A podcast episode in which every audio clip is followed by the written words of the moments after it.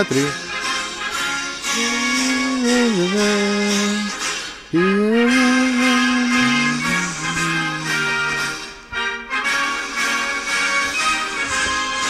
Ε, bonsoir, Κωνσταντάν. Bonsoir. Ε, Κωνσταντέν. Κωνσταντέν.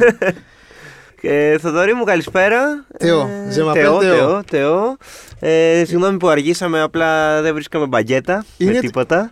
Είμαστε εδώ για το γαλλικό επεισόδιο της Ε, χρονιάς. αυτό το καθιερωμένο γαλλικό επεισόδιο της χρονιάς και θα έχουμε ανταποκριθεί κιόλας. Να μας εξηγήσει λίγο τι γίνεται στο, στη Γαλλία, όχι μόνο στο Παρίσι. Ο ανταποκριτής είναι στο Παρίσι, να μας εξηγήσει γιατί είναι έξαλλοι Γάλλοι. Τι, Ποιος ποιος- τους πείραξε, ρε ποιος παιδί τους μου. Τι πείραξε; του έκανε πια αυτό στο Μακρόν; Ε, αν, αν έχει διαλύσει ο Μακρόν τη Γαλλία δεν θα Έτσι, λέγαμε. Τι- αυτό, αυτό θα απαντήσουμε μέσα στις άκρες. Και θα μας το απαντήσει ο συνάδελφος, Ο καλός ο συνάδελφος καλός συνάδελφος, Άλεξ ε, Κατσομήτρος. Που ζει στο Παρίσι. Ναι. Καλησπέρα, Άλεξ. Ε, Αβότρι Σαντέ. Καλησπέρα. Ε, Allons enfants de la patrie. Ω, χω, χω, χω. Ε, Μιλάτε γαλλικά ή όχι; Ε, όχι, όχι. Μόνο αυτά. Ε, Κάπου- κάτι ψηλά έχουν πληρώσει οι γονείς μας. Ε, γερμανικά; Οι γονείς μου να πληρώνανε ε, στράφη. Όχι, εμένα πλη- πλη- πληρώνανε γερμανικά εμένα δική μου, οπότε τίποτα. Οι Ε, περισσότεροι Έλληνες ξέρουν κάτι βασικά, αλλά εντάξει, είναι δύσκολο, είναι δύσκολη την προφορά. Oui, oui, μιζαμπλή. Ισχύει. Ε, λοιπόν, σε πήραμε, σε καλέσαμε, μιας και είσαι και δημοσιογράφος και μένεις στο Παρίσι, να μας μεταφέρεις λίγο κλίμα. Ο, ο Παριζιάνικος σύνδεσμος. Θα Έτσι, λέγαμε. ε, ο επίσημος ανταποκριτής μας από τις Βερσαλίες. Βεσσαλή είναι έξω από το. Ε, Είναι έλα έξω. τώρα, μην μας το χαλάς, εντάξει, δεν πειράζει. τι, τι γίνεται εκεί; Ε, Καταρχάς να πούμε ότι τη γλίτωσε μάλλον ο Μακρόν χθες το βράδυ, έτσι, ε, με τις προτάσεις που μου Τη φύσης. γλίτωσε, αλλά αύριο, μεθαύριο έχει κι άλλη απεργία full. Χαμός. Ναι, ναι. Όλη η Γαλλία στους δρόμους. Απεργίες, ναι. Ναι. Κοίτα, καταρχάς, μια και αναφέρθηκε ο Θοδωρής, νομίζω στον Μακρόν, υπάρχουν μερικές παρανοήσεις σε αυτό το, το ζήτημα. Ε, Καταρχάς, να, να πούμε λίγο για το πολιτικό σύστημα της Γαλλίας. Ο Μακρόν είναι πρόεδρος στη Γαλλία. Μμ. Έχει εκλο- ε, ε, εκλέχθηκε δεύτερη φορά πριν ένα χρόνο. Δεν τον κουνάει κανείς. Γιατί υπάρχει μια παρανόηση, το έχω διαβάσει και σε ελληνικά μέσα, ακόμα και σε αγγλόφωνα μέσα, ότι πέφτει ο Μακρόν ή ότι τελείωσε η θητεία, ότι θα παραιτηθεί, ξέρω εγώ και διάφορα. Δεν Δεν γίνεται τον αυτό. κουνάει ούτε Θεό στο Μακρόν. Ούτε Είχε ο γράψει, Εμπαπέ. είχε γράψει το πολίτικο ένα κείμενο, νομίζω που στο τέλος άφηνε ε, υπόνοιες. Είχε γράψει ένα κείμενο αν έχει διαλύσει ο Μακρόν τη Γαλλία. Δεν θα μιλήσουμε και γι' αυτό αργότερα. Α, ο- α, Στο τέλος άφηνε ότι αν καραδοκεί η Λεπέν με όλα αυτά που γίνονται. Μήπως...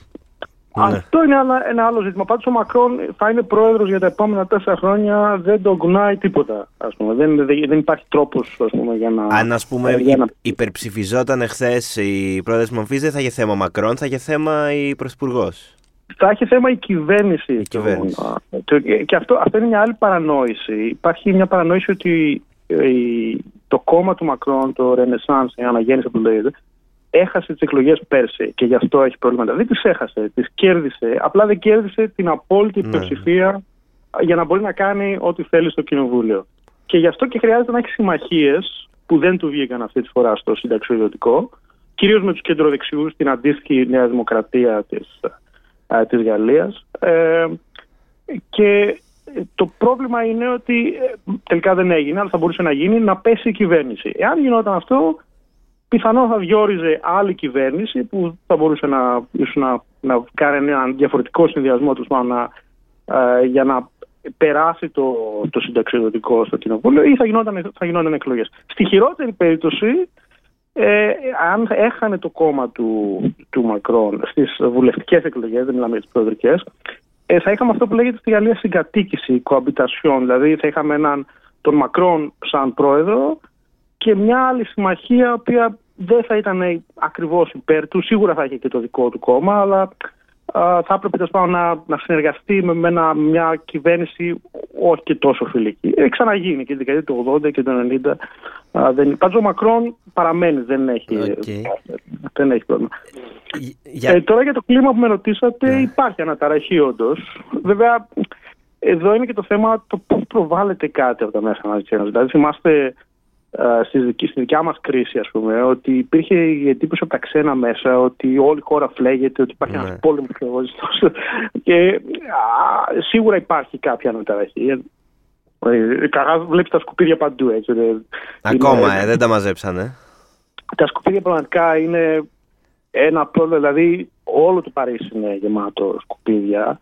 Ε, βέβαια, έχουν διαφορετικά. Το, το Παρίσι υπάρχει κεντρικός Δήμος, αλλά Ναι. κάθε περιοχή, κάθε αρροντισμό, που λένε, έχει α, το δικό του δήμαρχο. Και εκεί ε, κάθε διαμέρισμα έχει διαφορετική. ε, Μερικά έχουν δικά, δικού τους ε, σκουπιδιάρες, έχουν ιδιωτική ε, συμβάσεις με ιδιωτικές εταιρείες, αλλά γενικά ε, η κατάσταση είναι αφόρητη. Και μιλάμε για μια πόλη που έχει πολλά ποντίκια, έτσι, έχει Ναι, ποτάμι. Αυτό θα, θα Ναι. ρωτήσω κι εγώ. Όπως και το Πραγματικά- Λονδίνο. Είναι τα ποντίκια. Ναι, ναι.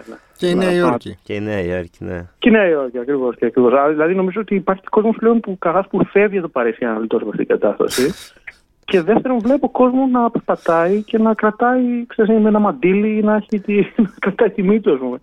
Γιατί ε, ειδικά στα στενά, στους μεγάλους δρόμους, κάπως επειδή δεν πήγαινε άλλο η κατάσταση, Τα κάπως τα ε, τα μαζέψει. έχουν μαζέψει. Αλλά στα στενά πραγματικά ε, δεν υπάρχει. Δεν, πολλές φορές δεν μπορεί να περπατήσεις. Δηλαδή πρέπει να πας στον δρόμο γιατί υπάρχουν τόσο πολλά σκουπίδια. Σε που- ποιο διαμέρισμα σε βρίσκουμε, Εγώ είμαι στο 15ο, είμαι κοντά στο, στο πυργάκι μου, στο πύργο του Άρη. Στο πυργάκι. Στα φιλιατρά. Ε, έχεις ξαναζεί. ε, πόσα χρόνια ζεις στο Παρίσι, ρε, εσύ, Άλεξ; Είμαι τώρα κοντά τα 6, είμαι ε, 5,5 χρόνια. Έχεις ξαναζήσει τόσο. Ε, τα, κί- τα κίτρινα. ε, ε, τα κίτρινα γυλαίκα, ναι. Αν ήταν πιο. ε, ήταν το, το ίδιο μαζικό και. ε, το ίδιο δυναμικό ή. Ε, θα έλεγα ότι είναι μια διαφορετικής μορφής. Τα κίτρινα γυλαίκα ήταν κυρίως μια διαμαρτυρία στις μικρότερες πόλεις, ε, κυρίως στην, ε, ε, στα μικρά αστικά κέντρα και στα μέρη που χρειαζό- χρειάζεται να έχεις αυτοκίνητο. Για Ε, την γιατί αύξηση, ήταν- να πούμε ότι και τα κίτρινα γυλαίκα γίνανε για τις αυξήσεις στη βενζίνη και στο Μμ. ντίζελ, Ακριβώς. έτσι. Ναι, ναι. Ακριβώς, ακριβώς. Οπότε δια, διαμαρτύρονταν κυρίως οι μικροαστικές, ε, τα μικροαστικά στρώματα στις αγροτικές περιοχές ή έστω κοντά στις πόλεις αλλά όχι μέσα στις ναι πόλεις που που χρησιμοποιούσαν το βλέπαν αυτοκίνητο. ξαφνικά ας το πούμε, ναι. κόστος ζωής τους, ναι. Ε, υπήρχε μια έντονη αναταραχή και τότε κατάφερε ο Μακρόν κάπως να την ε, ε, να το λύσει ας πούμε. Ε, τώρα το συνταξιδοτικό νομίζω ότι είναι εξίσου μεγάλο γιατί οι συντάξεις είναι ένα θέμα που ε, ξέρεις, αγγίζει τους πάντες ρε παιδί μου. Δηλαδή, Μα, ε, ναι, αυτό διάβαζα. Ότι είναι πρώτη φορά που απεργούν τόσοι πολλοί κλάδοι ταυτόχρονα. Ναι, ναι, ναι, ναι, σίγουρα. Είναι, και υπάρχει και το εντυπωσιακό είναι ότι υπάρχει σχετική συνένεση. Δηλαδή, ενώ είναι ένα θέμα που αγγίζει ένα θέμα που είναι στον πυρήνα της πολιτικής ατζέντα στι περισσότερε ευρωπαϊκές χώρες. Στην Νότια Ευρώπη και στην Ελλάδα είναι λίγο ταμπού, δεν τα αγγίζουμε αυτά. Αλλά είναι το, ένα, ένα θέμα που αφορά τη, τη διαγενειακή ανισότητα. Έτσι, δηλαδή το, ε, τη σχέση ανάμεσα στις γενιές. Παρόλα αυτά, και παρόλα παρόλα αυτά, περίμενε κανείς ότι οι νεότεροι δεν θα είχαν πρόβλημα να αλλάξουν ε, α, να αλλάξει το, το όριο συνταξιοδότηση, γιατί δεν είναι κάτι που του αφορά άμεσα. Και μάλιστα θα έχουν και επιπτώσεις γιατί προφανώς πληρώνουν και φόρους για να πληρώνουν Mm. τις συντάξεις. Ε, Παρ' όλα αυτά, τουλάχιστον οι δημοσκοπήσεις δείχνουν ότι υπάρχει συνένεση. Δηλαδή, ένα, τουλάχιστον δύο στις τρεις Γάλλους. Ε, το 70% λέει των Γάλλων ε, απεχθάνεται αυτή την κίνηση, αυτή τη μεταρρύθμιση. Ναι, ακριβώς. Να ρωτήσω κάτι. Εδώ ένα θέμα, πολύ, πολύ σύντομα, ένα θέμα είναι και το πώς ρωτάς. Δηλαδή, αν ρωτήσεις τους Γάλλους, ε, θα προτιμούσατε να έχετε μεγαλύτερο όριο συνταξιοδότησης, ε, μεγαλύτερους φόρους. Προφανώς η απάντηση θα ήταν διαφορετική. Αλλά σίγουρα οι περισσότεροι δεν θέλουν να, να ανεβεί το, το όριο συνταξιοδότησης. Ε, έχω θέλω να ρωτήσω αν οι Γάλλοι είναι τόσο έξαλλοι επειδή ανεβαίνει το όριο στο 64 ή και με τον τρόπο που πάει να το περάσει ο Μακρόν που, δεν, ε, που πάει να το κάνει με νομοθετική ρύθμιση και όχι με, με προεδρικό διάταγμα μάλλον. Ε, το προεδρικό διάταγμα είναι κάτι πολύ πρόσφατο. Δηλαδή έγινε την, την προηγούμενη εβδομάδα και σίγουρα Παρακάμπτοντας Ναι. την Εθνοσυνέλευση. Στην Εθνοσυνέλευση, είναι ναι. κάτι νόμιμο, είναι κάτι που Αλλά είναι ηθικό. Α, Κάπως αυτό είναι το σωστό. Είναι κάτι που το έχουν κάνει όλες οι κυβερνήσεις παλιότερα. Είναι ένας ιδιαίτερος νόμος της Πέμπτης Γαλλικής Δημοκρατίας, όπως λέμε, που το, το έκανε ο Ντεγκόλ, για να, τέλος πάντων, να όταν υπάρχουν έντονες διαφωνίες και δεν, δεν βγαίνει άκρη, να μπορεί η κυβέρνηση να, να προχωράει. Αλλά σε ένα ζήτημα τόσο σημαντικό α, που είναι τόσο απέναντι ο λαός, προφανώς υπάρχει ένα θέμα νομοποίησης όχι μόνο της κυβέρνησης, ίσως σε κάποιο βαθμό και της Πέμπτης Δημοκρατίας στο σύνολο. Δηλαδή υπάρχει μια συζήτηση ότι ίσως έχει φτάσει στα όρια της, γιατί είναι ένα σύστημα που είναι ε, 70 χρόνια τώρα. Έτσι. Μμ. Είναι όλοι εξαλεί με τον Μακρόν. Δεν θα Δηλαδή έλεγα πέρα ότι από την είναι. αριστερά και την κεντροαριστερά, Ναι. ας πούμε. Ε, είναι και, και η Λεπέν, δεν είναι. ναι, η Λεπέν έκανε και μία πρόταση μομφή. Ναι. Η Λεπέν έχει βρει ένα, μια φάμπρικα ας πούμε, τα τελευταία χρόνια που ίσως από την πλευρά της έχει λογική. Υπόσχεται τα πάντα στους πάντες. Γιατί από τη, από τη δικιά του λογική. Γιατί ίσως, μπορεί, ναι. Ε, Ακριβώς γιατί ίσως σκέφτεται ότι δεν πρόκειται να εκλεγώ ποτέ, οπότε τζάμπα είναι. υπόσχεται, ας πούμε, έχει δηλαδή υπόσχεται στους νεότερους λιγότερους φόρους, στους μεγαλύτερους ψηλότερες συντάξεις, μικρότερο όρους συνταξιοδότησης, δηλαδή τα πάντα. Τώρα που γυρνάει. Η αριστερά λέει ε, να πληρώσουν οι πλούσιοι τις ε, συντάξεις, που εντάξει, είναι μια κουβέντα, δεν ξέρω πόσο εύκολο είναι αυτό. Και ο Μελανσόν λέει να βγείτε στους δρόμους, έτσι δεν σταματάμε, συνεχίζουμε εκεί. Κάθε ακριβώς, μέρα. Ναι, ακριβώς. Η αριστερά είναι, είναι αυτό. Και είναι εντυπωσιακό ότι συμμετέχουν και οι νέοι, αυτό που έλεγα νωρίτερα, ότι είναι, δεν βλέπει. Δηλαδή, προσπάθησε λίγο η κυβέρνηση να το βάλει ως ένα θέμα διαγενειακό, το κάνουμε για τις επόμενες γενιές, γιατί δεν βγαίνει το σύστημα, αλλά δεν φαίνεται να πέρασε ε, αυτή, αυτή η λογική. Τι, τι προβλέψεις να γίνει από εδώ και πέρα, δηλαδή ε, θα περάσει έτσι, ε, δεν μπορεί να μην Ναι, περάσει. ναι, ναι νομίζω περάσει. ότι είναι, θα, θα περάσει. Αυτό που λένε ότι η επιπτώση που θα έχει σε βάθος χρόνου είναι ότι θα έχει ο Μακρόν και η κυβέρνηση του, του Μακρόν ενδεχομένως λιγότερη ευχέρεια να κάνει συμμαχίες σε, υπόλοι, σε, στα, σε άλλα σε άλλες ζητήματα. δεν θέλει να περάσει. Ναι, για την κλιματική αλλαγή, για την απασχόληση, ε, γιατί πλέον όλοι σχεδόν είναι εναντίον του. Το βέβαια, ε, είναι- για να είμαστε ειλικρινείς, είναι και μια μεταρρύθμιση αυτή το συνταξιδοτικό που νομίζω οι οι υπόλοιποι, οι αρκετοί από τους υπόλοιπους που θα κυβερνήσουν τα επόμενα χρόνια ε, θα, θα το δεχτούν ευχαρίστως, δεν θα δεν πρόκειται να το αλλάξουν. ε, Έκανε γιατί κάποιος, όντως- ναι, Και ναι, δηλαδή, τη βρώμικη δουλειά. Υπάρχει κάποια, κάποιος συσχετισμός ε, ανάμεσα σε αυτό που γίνεται τώρα στην Ελλάδα, ας πούμε, που βγαίνει ο κόσμος και διαμαρτύρεται για τα τέμπη, αυτό που γίνεται στη Γαλλία, δηλαδή ε, ε, είναι τόσο πολλωμένη, μάλλον να το θέσω αλλιώς, είναι τόσο πολλωμένη η κατάσταση όπως νιώθουμε εμείς εδώ ότι είναι τα πράγματα στην Ελλάδα. Εντάξει, είμαστε και σε, προεκλογικό, Ναι, ναι. σε προεκλογική περίοδο, αλλά ναι. και στη είναι Γαλλία. και πιο ας πούμε, βαριά η ατμόσφαιρα εδώ ναι, λόγω είναι του... και το, των θανάτων. Αλλά στη Γαλλία, ε, α- α- αν είναι τόσο πολιτικό το σκηνικό και αν είναι. Αν νιώθεις ότι ο Μακρόν ε, είναι η τελευταία του θητεία, ρε παιδί μου. Η τελευταία του θητεία είναι έτσι κι αλλιώς, γιατί υπάρχει όριο. Συνταγματικά. ναι. Ναι, είναι όπως στην Αμερική, έτσι. Α, είναι δύο, θητείες. δύο τέτοιες. Ναι, ναι, ναι. ναι, ναι. Ναι, οπότε το οποίο είναι και καλό και κακό γιατί από τη μια δεν έχει την, α, τον Ταλκά να α, επανεκλεγεί, από την άλλη υπάρχουν και πολλοί που λένε ότι είναι ήδη αυτό που λένε στα αγγλικά lame duck, δηλαδή ότι ε, κανείς δεν τον υπολογίζει πλέον γιατί φεύγει έτσι κι αλλιώς. Βέβαια σε τέσσερα χρόνια φεύγει. Δεν έχει είναι- και κάτι να χάσει, γιατί δεν φοβάται Ναι, ότι ακριβώς. θα έχει πολιτικό κόστος. Ακριβώς. Ε, στην ερώτηση για το αν είναι όντως πολλωμένη η γαλλική κοινωνία και όχι μόνο τώρα έτσι. Δηλαδή, θυμάστε και τα κίτρινα γυλαίκα που αναφέραμε. Δεν ήταν και πριν τα 1,5 πάντα. χρόνο, δηλαδή ε, υπάρχει progress και συνέπεια. Ναι, ναι, ναι, ναι. ναι. Εντάξει, αυτό είναι Δεν δεν ένα βαριέστε χαρακτηριστικό εκεί στο Παρίσι. Όχι, όχι. αυτό, είναι, αυτό είναι και λίγο στερεότυπο αυτό. Δηλαδή, αν διαβάσει τον αγγλικό τύπο για την Γαλλία, νομίζω ότι είμαστε ακόμα στη Γαλλική Επανάσταση. Γιατί συμβαίνει πάντα ένα riot, μια. Ναι, γκυλοτίνες ε, θα βγουν και... Ναι, δεν ξέρω αν έχετε δει και την ταινία του Γαβρά, το Αθήνα, που. Ναι, είναι ναι. ακριβώς αυτό. Υπάρχει αυτό το κόσμο. Εντάξει, είναι λίγο στερεότυπο, αλλά η αλήθεια είναι ότι υπάρχει πόλος. Έτσι. Και στην πανδημία υπάρχει για τα, για τα εμβόλια, για τα πιστοποιητικά. Το lockdown ήταν αρκετά σκληρό. Α, Και στο Παρίσι μιλάμε τώρα για διαμερίσματα 15-20 τετραγωνικά, ας πούμε. Μμ. Πολλοί κόσμος. Οπότε υπάρχει πόλος. Με την κατάσταση στην Ελλάδα δεν θα το συνέκρινα, γιατί ίσως κάνω λάθος, αλλά η- νομίζω η διαμαρτυρία στην Ελλάδα είναι κυρίως οι νεότερες ηλικίες. Ε, διαμαρτύρονται, γιατί και τα θύματα στη- στα τέμπη ήταν ε, περισσότερα νέοι άνθρωποι. Όχι, εγώ Διαμαρτύρονται- περισσότερο, περισσότερο σε διακόπτω. Περισσότερο το πήγαινα στο ότι βγε, από, σένα, από εκεί πιάστηκα. Ότι έχει πολύ νέο κόσμο στη Γαλλία που διαμαρτύρεται. Και, δηλαδή αυτό μου έρθει στο μυαλό ότι και στην Ελλάδα πάρα πολλοί νέοι και φοιτητές και μαθητές. Αυτοί καλούν. ε, Μμ. Ναι, είναι κάθε ναι, μέρα έξω. αλλά- Από, από αυτή την έννοια το έκανα την ερώτηση. Νομίζω ότι στην Ελλάδα ναι, υπάρχει μια υπόρρητη ε, διαμαρτυρία των νεότερων αντίον και στην κυβέρνηση αλλά και στο σύστημα γενικότερα και στα, στους, στους μεγαλύτερους κυρίως. Ενώ στο συνταξιοδοτικό στη Γαλλία νομίζω ότι υπάρχει μια διαγενειακή αλληλεγγύη σε αυτό το, το ζήτημα.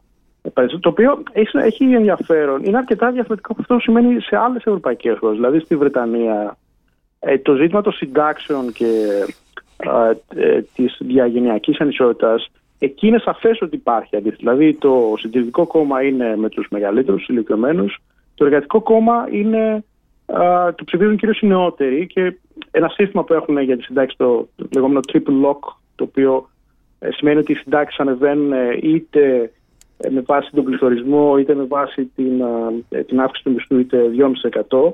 Αυτό οι νεότεροι περισσότεροι είναι εναντίον του έτσι, και θέλουν να το, να το καταργήσουν. Στη Γαλλία δεν υπάρχει αυτό. Δηλαδή, όπως είπαμε, οι νεότεροι από ό,τι φαίνεται δεν θέλουν να, να, να αναμορφωθεί το συνταξιοδοτικό σύστημα. Μια χαρά είναι τα 62. Καλά, ναι, διάβασα. Τι, να, τι να πούμε και εμείς που μας τα πήγαν στα 67. Δηλαδή, το έχουμε, δηλαδή αυτά που ζείτε εσείς τα έχουμε ζήσει πριν 10 χρόνια. Τι, Καλά, και, και βάλε, στην Ελλάδα. Ναι.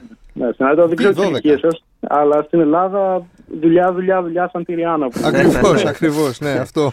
Άμα θέλετε να πάρετε σύνταξη, ξεχάσετε. Δεν. Ε. Ε, ε, διάβασα μια ενδιαφέρουσα ανάλυση και στη Washington Post και σε κάποια γαλλικά μέσα που αναφέρεται κυρίως αυτός ότι και οι νεότεροι, ενώ θα περιμένει κανείς να αποδέχονται ότι υπάρχει ανάγκη να, επειδή ξέρει, είναι η γαλλική κοινωνία, όπως οι περισσότερες ευρωπαϊκές κοινωνίες, οι άνθρωποι μεγαλώνουν, υπάρχουν περισσότεροι ηλικιωμένοι. Ε, το ένα είναι ότι στη Γαλλία όντως δεν υπάρχει αυτό που λέμε η προτεστατική ηθική της εργασίας, η, η αγγλοσαξονική, αν θέλετε, που ζουν οι άνθρωποι για να δουλεύουν, όπως στη Βρετανία και στην Αμερική. Ε, και το δεύτερο είναι ότι ειδικά για τη γενιά μας, τους, τους millennial και τους, uh, και τους νεότερους, ειδικά μετά την πανδημία υπάρχει και μια αμφισβήτηση της εργασίας αυτής καθ' αυτή. Ναι. Δηλαδή, για ποιο λόγο εργαζόμαστε, τι νόημα έχει. Οπότε όταν λες έναν ε, εργαζόμενο ότι είσαι που είσαι σκλάβος κατά κάποιο ναι. τρόπο, θα δουλεύει και δύο-τρία χρόνια παραπάνω. Ε, δεν το, δεν, δεν το δέχεται. Ακόμα και αν η σύνταξη είναι κάτι uh, μακρινό. Και αυτό είναι μια. Η αλήθεια είναι ότι ειδικά για τη γαλλική αριστερά είναι κάτι που πάει πολύ πίσω. Έτσι. Δηλαδή η αφισβήτηση με τι εργασίε αυτής καθ' αυτή. Δηλαδή υπάρχει, δεν ξέρω αν έχετε ακούσει για τον ο γαμπρός του Μάρξ, ο Πολ Λαφάγ, είχε γράψει το, το περίφημο το δικαίωμα στην τεμπελιά. Έτσι. Mm. Ε, υπάρχει αυτή μια παράδοση τέτοια στη, στη γαλλική αριστερά, αλλά γενικότερα δεν μοιάζει να, να υπάρχει, τουλάχιστον αυτό το ζήτημα, ένα μια διαγενειακή σύγκρουση. Δηλαδή οι νεότεροι να λένε εντάξει, ας αλλάξουμε τις συντάξεις και οι παλαιότεροι προφανώς να μην θέλουν. Να μην θέλουν, ναι. Το, ο γαλλικός τύπος που στέκεται. Προφανώς υπάρχουν διαφορετικές απόψεις, αλλά έτσι, η πλειονότητα που στέκεται. Ο τύπος γενικά εδώ πέρα είναι αρκετά στρατευμένος. Δηλαδή, ξέρετε, τα, οι, τουλάχιστον οι εφημερίδες και τα, τα περιοδικά ε, ε, συνήθως έχουν μια, μια στάση υπέρ κατά του Μακρόν και οπότε σε γενικές γραμμές ε, ο συντηρητικός τύπος ε, είναι υπέρ της, ε, της μεταρρύθμισης, ο μη συντηρητικός είναι, είναι κατά. Νομίζω ότι το εντάσσουμε και όλα στο πλαίσιο της όλης συζήτησης για το που πάει η Γαλλία, ας πούμε. Δηλαδή πώς, για παράδειγμα το υπάρχει το, το ζήτημα που συνέται άμεσα με τις συντάξεις για το χρέος, έτσι, δηλαδή το χρέος της της Γαλλίας ε, κοντεύει το 120% ως ποσοστό mm, του ΑΕΠ. Δεν ξέρω αν σας λέει. Δεν ξέρω αν σας θυμίζει κάτι αυτό το νούμερο. Είναι ακριβώς όσο είχαμε εμείς όταν ξεκίνησε η μεγάλη περιπέτεια με, τη, με την κρίση. Τέλεια. Οπότε υπάρχει αυτή η συζήτηση, την οποία την, την καλύπτουν τα μέσα ενημέρωση εδώ για το πού πάμε σαν χώρα. Ποια είναι η θέση μας στην Ευρωπαϊκή Ένωση, η μετανάστευση επίσης είναι κομμάτι όλης της συζήτησης. Γιατί... Τώρα που πεις μετανάστευση, ας βάλουμε μια, μια άνω τελεία. Μια άνω τελεία και θέλω να σε ρωτήσω τα προάστια, τα μπανλιέ. Τι, τι κάνουνε, Πώς το διαχειρίζονται αυτή την κατάσταση, Εκεί πάντα είναι λίγο Έχουμε δει και το μίσος, δηλαδή τα έχουμε δει όλα αυτά. Ναι, ακριβώς. Εκεί πάντα η κατάσταση είναι λίγο πιο τεταμένη. Συμμετέχουν, ε, γίνεται και εκεί χαμός. Ναι, ναι, ναι. Νομίζω ότι όχι αυτό καθ' αυτό για το σύντημα το, για το σύνολο συντάξεων. Ναι, ναι, ναι. Αλλά υπάρχει γενικότερα μια αναταραχή.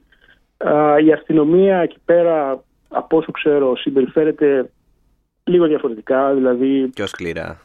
Ναι, η γαλλική αστυνομία γενικά βαράει έτσι. Δεν, mm. δεν... Καλά, και η ελληνική δεν είναι. Ναι, όχι, επειδή η Γαλλία είναι Ευρώπη και μπορεί να θεωρεί κάποιος ότι. Ναι, ε, στην Ευρώπη είναι, δεν γίνονται ότι, αυτά. Ναι, όχι ότι έχει νοοτροπία ε, τόσο κακή όσο. Να σε ρωτήσω. Βαράει, ναι. επειδή δεν, έχω πάει μία φορά στη Γαλλία, δεν έχω πάει ποτέ στο Παρίσι. Out of ναι. my culty closet. έχω πάει μόνο στη Λιόν. Ε, Ωραία ιδέα. φαγητό. καταπληκτικό φαγητό. Βα, βαρά, έχει την αντιμετώπιση που έχουν ας πούμε στην Αμερική, ρε παιδί μου. Εντάξει, εδώ δεν έχουμε όπλα, έτσι. Τουλάχιστον αυτό είναι το. Ναι, αλλά δεν θέλω έχει να σου πω ο ότι, ότι αν, είσαι, αν το, το, το, το δέρμα σου είναι πιο σκούρο, θα, θα σε δίνει Ναι. πολύ πιο εύκολα; Ε, από όσο, εντάξει, προφανώς δεν έχω ο ίδιος άμεση εμπειρία από αυτό. Όχι, αλλά ζεις σε, α- μια, ζεις σε αυτή τη χώρα. Δηλαδή, Από όσο ξέρω και ειδικά στα, στα μπαλιέ που, που στις ε, περιοχές που έχουν μεγάλο τέτοιο πληθυσμό, από τις απικίες της Γαλλίας, ε, είναι κοινή παραδοχή και το, το παραδέχονται νομίζω και οι περισσότεροι και πολύ συντηρητικοί εδώ πέρα, ότι έχει διαφορετική αντιμετώπιση η αστυνομία και βαράει, ας πούμε, δεν, ε, δεν κολώνουν, ας πούμε, δεν, ε, και στις διαδηλώσεις επίσης βαράει, στα, στην, ε, στα κίτρινα γυλαίκα, Υπάρχουν περιπτώσεις που άνθρωποι χάσανε μάτια, πόδια, χέρια. Νομίζω υπήρχαν και ακόμα και θάνατοι. Τώρα δεν ξέρω συγκεκριμένες περιπτώσεις να πω αν κατά πόσο ισχύουν. Εντάξει, Αλλά ε, γενικά, ναι, ήταν γενικά σκληρή η υπάρχει, στάση. υπάρχει αυτό το θέμα. Ναι. Και στα μπαλιέ, ας πούμε, που είναι τα πιο υποβαθμισμένα, ακόμα περισσότερο. Μάλιστα, ωραία. Ναι. Πότε προβλέπει να. Είπαμε μεθαύριο έχει ξανά μαζική απεργία. Πότε βλέπεις να ηρεμεί η κατάσταση; Πότε θα κλειστούν σπίτια τους; Και πώς Πότε μας δίνουν τα πώς θα κτίρια, ηρεμήσει η αυτό είναι. κατάσταση; Δηλαδή, ωραία, θα ψηφιστεί, θα, το προεδρικό διάταγμα θα περάσει. Ναι. Πώς θα ηρεμήσει, δηλαδή, τι θα ξεχαστεί, πού, πού ποντάρει ο Μακρόν, ότι Νομίζω θα το κάποια χωνέψουν. στιγμή, ναι. Νομίζω κάποια στιγμή θα το χωνέψουν και προφανώς θα, θα βγει κάποιο άλλο ζήτημα το οποίο θα. ε, θα γιατί όπως είπα, ε, νομίζω και ένα κομμάτι του πολιτικού συστήματος και πέρα από τον Μακρόν ε, καταλαβαίνει ότι πρέπει ας πούμε, να αλλάξει το σύστημα, αλλά προφανώς δηλαδή ε, το μεγάλο ζήτημα ε, που αναφερθήκαμε πριν, ε, γιατί το πέρασε χωρίς να περάσει το κοινοβούλιο. Εκεί το ζήτημα ήταν ότι το κεντροδεξιό κόμμα της Γαλλίας, η, ας- η αντίστοιχη Νέα Δημοκρατία, ενώ περίμενε ο Μακρόν ότι θα τον υποστηρίξουν, ένα κρίσιμο κομμάτι του ε, δεν τον υποστήριξε και διασπάθηκαν κατά κάποιο τρόπο και δεν είχε τε- τη βοήθεια αυτού του κόμματος και αναγκάστηκε να, η κυβέρνηση να, Δεν να του το βγαίναν περάσει τα με- νούμερα, Δεν του βγαίναν τα, τα κουκιά. τα κουκιά έτσι. Ε, ε, νομίζω ένα κομμάτι από όλους αυτούς του καταλαβαίνουν ότι πρέπει να, να γίνει η, η, η μεταρρύθμιση και ίσως και ένα κομμάτι της κοινωνίας. Δηλαδή το ότι υπάρχει πολλοί κόσμος που διαμαρτύρεται δεν σημαίνει ότι όλοι είναι εναντίον α, της. Οπότε νομίζω αργά ή γρήγορα θα, θα καταλαγιάσει κάπω ε, όλο αυτό. Τώρα, σε βάθος χρόνου το, το, η συνέπεια είναι ότι θα είναι πιο δύσκολο για την κυβέρνηση γενικότερα να, να περάσει άλλα ζητήματα, να, να έχει μια σχετική συνένεση, ας πούμε. Εσύ εκεί θα πάρεις σύνταξη; Εγώ, δεν, όπως, όπως είπαν οι περισσότεροι της, της γενιάς μας, δεν νομίζω ότι θα, θα έχουμε αυτό το... Να πούμε λίγο ίσως κάτι ιστορικό που έχει σημασία. Ε, γιατί εκεί υπάρχουν παράλληλα, ε, υπάρχουν ομοιότητες με την Ελλάδα. Ε, το, πώς ξεκίνησε το συνταξιοδοτικό ε, πολύ σύντομα; Ε, το 81 στη Γαλλία, όπως βγήκε το Πασόκ στην Ελλάδα έτσι, και ε, τα έδωσε όλα, ε, βγήκε στην- στη Γαλλία ο Φρανσουά Μιτεράν, ο αντίστοιχος Παπανδρέας, ας πούμε, με το αντίστοιχο Πασόκ σε συμμαχία με τους κομμουνιστές. Και εκεί έκανε πάρα πολλές μεταρρυθμίσεις όντως σοσιαλιστικές για την εποχή, ε, τις οποίες βέβαια α, μετά από δύο χρόνια αναγκάστηκε να τις πάρει πίσω, δηλαδή, ακριβώς ε, 40 χρόνια πριν, δηλαδή το Μάρτιο του 1983. Μία από αυτές τις μεταρρυθμίσεις που μείνανε ήταν ότι ε, έριξε το συνταξιοδοτικό όριο από τα 65 χρόνια στα 60. Δηλαδή το 81 πριν τον Μιτεράν, Α, το ή- όριο συνταξιοδότησης ήταν στα ήταν στα 65. 65. Ναι, ήταν Οκ. μεγαλύτερο από ό,τι είναι τώρα. Ε, αυτό, αυτή τη μεταρρύθμιση από τη δεκαετία του 90 και μετά πρωθυπουργοί, πρόεδροι, κυβερνήσεις προσπαθούν να, την- να την αλλάξουν έτσι ώστε να, να φέρουν λίγο τη Γαλλία πιο κοντά στον ευρωπαϊκό μέσο όρο ε, για το συνταξιδοτικό. Που νο- νομίζω και στην Ελλάδα πλέον είναι τα 67. Έτσι. Ναι, ναι, ναι. Η Γαλλία, είναι- στη Γαλλία αυτή τη στιγμή είναι στα 62 για να. Η Ελλάδα να εξηγούμε έχει στα- ξεπεράσει και το μέσο όρο, ναι. ναι, δηλαδή είναι στα 62 και θέλει να το πάει στα 64. Ε, και μιλάμε τώρα για ε, από το 81 που έγινε αυτή η μεταρρύθμιση. Έχει το προσδόκιμο ζωής έχει αυξηθεί 10 χρόνια. Ε, αντιστοιχούν τότε, αντιστοιχούσαν νομίζω τέσσερις εργαζόμενοι σε ένα στεξιούχο, τώρα είναι δύο προς ένα. Οπότε τα μαθηματικά μάλλον δεν βγαίνουν από τότε. Τέλεια. Μάλιστα. Σε ευχαριστούμε πάρα πολύ, Αλέξανδρε. Αυτά. Ε, πρέπει να πεις ε, για, για το κλείσιμο απλά από το Παρίσι για το Uncut. Ε, Δεν θα με ρωτήσετε για μπάσκετ, αυτό λέγαμε όταν πάει. για γαλλικό μπάσκετ. τα- για γαλλικό. μπα- Ε, τι- πε- ε, πες πολύ σύντομα για τον ε, Γουεμπανιά, πώς τον. ε, Γουεμπανιάμα. Γουεμπανιάμα. Να Όλο πω για λά- Όλο Γουεμπανιάμα, λάθος ναι. τον λέω. υπάρχει, υπάρχει Wembley, ενώ η Γαλλία δεν είναι basket nation, δεν, εντάξει, δεν είναι τόσο μαζικό. Υπάρχει μια σχετική Wembley mania. Τον έχεις δει και από κοντά, ε; Ναι, ναι, έχω πάει δύο φορές να, τον δω- να τον δω από κοντά. Μιλάμε για ένα γήπεδο τώρα ακόμα και τα δεδομένα της Ελλάδας είναι κλουβί, έτσι. Χωράει 2.000 κόσμο, κάτι τέτοιο. Μμ. Και έχω πάει και στην συνέντευξη τύπου όπου είναι, χωράνε 5-10 άτομα, ας πούμε. Δηλαδή, ε, μιλάμε τώρα για μια ομάδα σεβαστή μένα, αλλά Ναι, εντάξει. Μιλά- Μιλάμε για τον, ίσως για τον πιο αναμενόμενο παίκτη ε, μπασκευολίστα τα τελευταία 30 χρόνια μετά τον Λεμπρόν Ισχύει. και παίζει, παίζεις σε μια ομάδα η οποία ας πούμε, είναι σχετικά μικρή ακόμα για τα γαλλικά δεδομένα.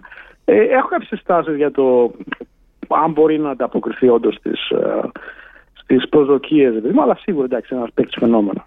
Αναπόφευκτο είναι. Τις νομίζω. έχουν Δηλαδή, ε, εκτοξεύσεις τις προσδοκίες. Δηλαδή, είναι, α, δεν θυμάμαι να έχει ξαναγίνει να δείχνουν το NBA, το League Pass του NBA, να δείχνει τα παιχνίδια Ναι, ναι, της ναι, Παρή για να δει ο κόσμος τον. ε, Ακριβώς. τον ακριβώς. επόμενο Είχα- στάρ. Ναι. Στη συνέντευξη που είχα πάει ήταν απεσταλμένος από το ESPN ή από το, από το Sports Illustrated. μάλλον. Μμ. Ε, Και έχουν ξένους δημοσιογράφους. Πηγαίνουν, είχε πάει ο Λι- ο Λιονέλ Ζωσπά, ένας πρώην πρωθυπουργός, πηγαίνουν διασημότητες, δηλαδή μιλάμε για, για φαινόμενα. δηλαδή, γιατί εντάξει, η Γαλλία ε, δεν έχει ξαναβγάλει τόσο μεγάλο παίκτη. ε, ας πούμε, τουλάχιστον για το ως τώρα. Έτσι, δηλαδή, μιλάμε για ένα παιδί 18-19 χρονών. Έτσι. Εντάξει, και μιλάμε και για μια χώρα που έχει βγάλει πολλούς superstars στο μπάσκετ. Δεν είναι ότι. Δεν, υπά- Ναι, δεν υπάρχει γαλλικό ναι, μπάσκετ, απλά- δεν υπάρχει γαλλικό πρωτάθλημα καλό, αλλά γαλλικό μπάσκετ. εντάξει. Εντάξει, και ο Τόνι Πάρκερ ήταν και superstar και στην Αμερική. Δεν ναι, είναι ότι... αυτό, αυτό, αυτό εννοείται. Ναι, ναι, ναι. Ξέρεις τι λένε εδώ πέρα, ότι το μπάσκετ στη Γαλλία είναι το μεγαλύτερο από τα μικρά αθλήματα ή το μικρότερο από τα μεγάλα. Δηλαδή υπάρχουν και χρονιές που το πρωτάθλημά τους δεν, ε, δεν το δείχνει τηλεόραση καν. Ναι, ναι. Γιατί είναι το ποδόσφαιρο, το ράγμπι, ε, το τέννις, Το τέννις, ε, βέβαια, ασ- ναι. ασχολούνται με την ε, ποδηλασία ε, πολύ. Είναι, είναι ένα, γενικά μια, ένα, ένα, μια χώρα που ασχολείται πολύ με τον αθλητισμό. Και το μπάσκετ ίσως δεν είναι η προτεραιότητα. Αλλά έχουν, έχουν ακόμα και κρατική σχολή που βγάζουν παικταράδες. Δηλαδή φανταστείτε... Τα, Το νομίζω INSEP. τα- Ναι, ακριβώς. Δηλαδή φανταστείτε τα τεφά. ας πούμε, Έχουμε στην Ελλάδα ακούσει να Δημήτρη βγάζουν- Χατζηγεωργίου τόσες φορές. Και έχουν και στο Α, ποδόσφαιρο όχι. το Claire Fontaine, πώς λέγεται για το ποδόσφαιρο; Ναι, το ναι, ίδιο. ναι. Ναι. Έχουν κρατικές σχολές που βγάζουν. Και έχουν, ωραί- έχει ωραίες ιστορίες στο γαλλικό μπάσκετ. Δηλαδή, έχει Αμερικάνους επενδυτές, όσο και να σα φαίνεται περίεργο. Ένας τους οποίους ήταν ο, ο δάσκαλο, και μην με ρωτήσετε ποιο είναι ο δάσκαλο. Ο, ε, ο Ρικ Πιτίνο. Ο ο- Πιτ. ο- ο- γεια σας. Ε, ε, Μάλιστα. Είχαν επενδύσει μαζί με κάποιους άλλους Αμερικάνους στην Πο Ορτέ. Α, ναι. ναι, ναι, ναι, πρόσφατα έγινε αυτό. Πριν, ε, Είναι μια πολύ ωραία ιστορία που Ναι. άρχισαν να μαλώνουν εκεί με τον Δήμαρχο, νομίζω. Έγινε Για τα ένα deflections θετικό- τα μάλλον. ναι, ναι, ναι. Έχει, έχει διάφορες τέτοιες ιστορίες το, το γαλλικό Εντάξει, μπάσκετ. και ο Τόνι Πάρκερ τώρα έχει ε, μπει στη Βιλερμπάν και έχει χώσει και τον αδερφό του. Θα, ε, νομίζω ότι θα πουλήσει. Ε, το πήρε πίσω, διάβαζα τώρα, προς το παρόν. Α, το πήρε πίσω. Προς το παρόν Ναι. έκανε πίσω. Οκ, ναι. Τη Μονακό την έχουν Ουκρανοί, σωστά; Τη Μονακό την έχουν, τον έχει Ρώσο, Ρώσος νομίζω. Α, Ρώσος. Ε, τώρα πώς κατάφερε και ξέφυγε από όλο αυτό που γίνεται με τη Ρωσία, Έλα ντε.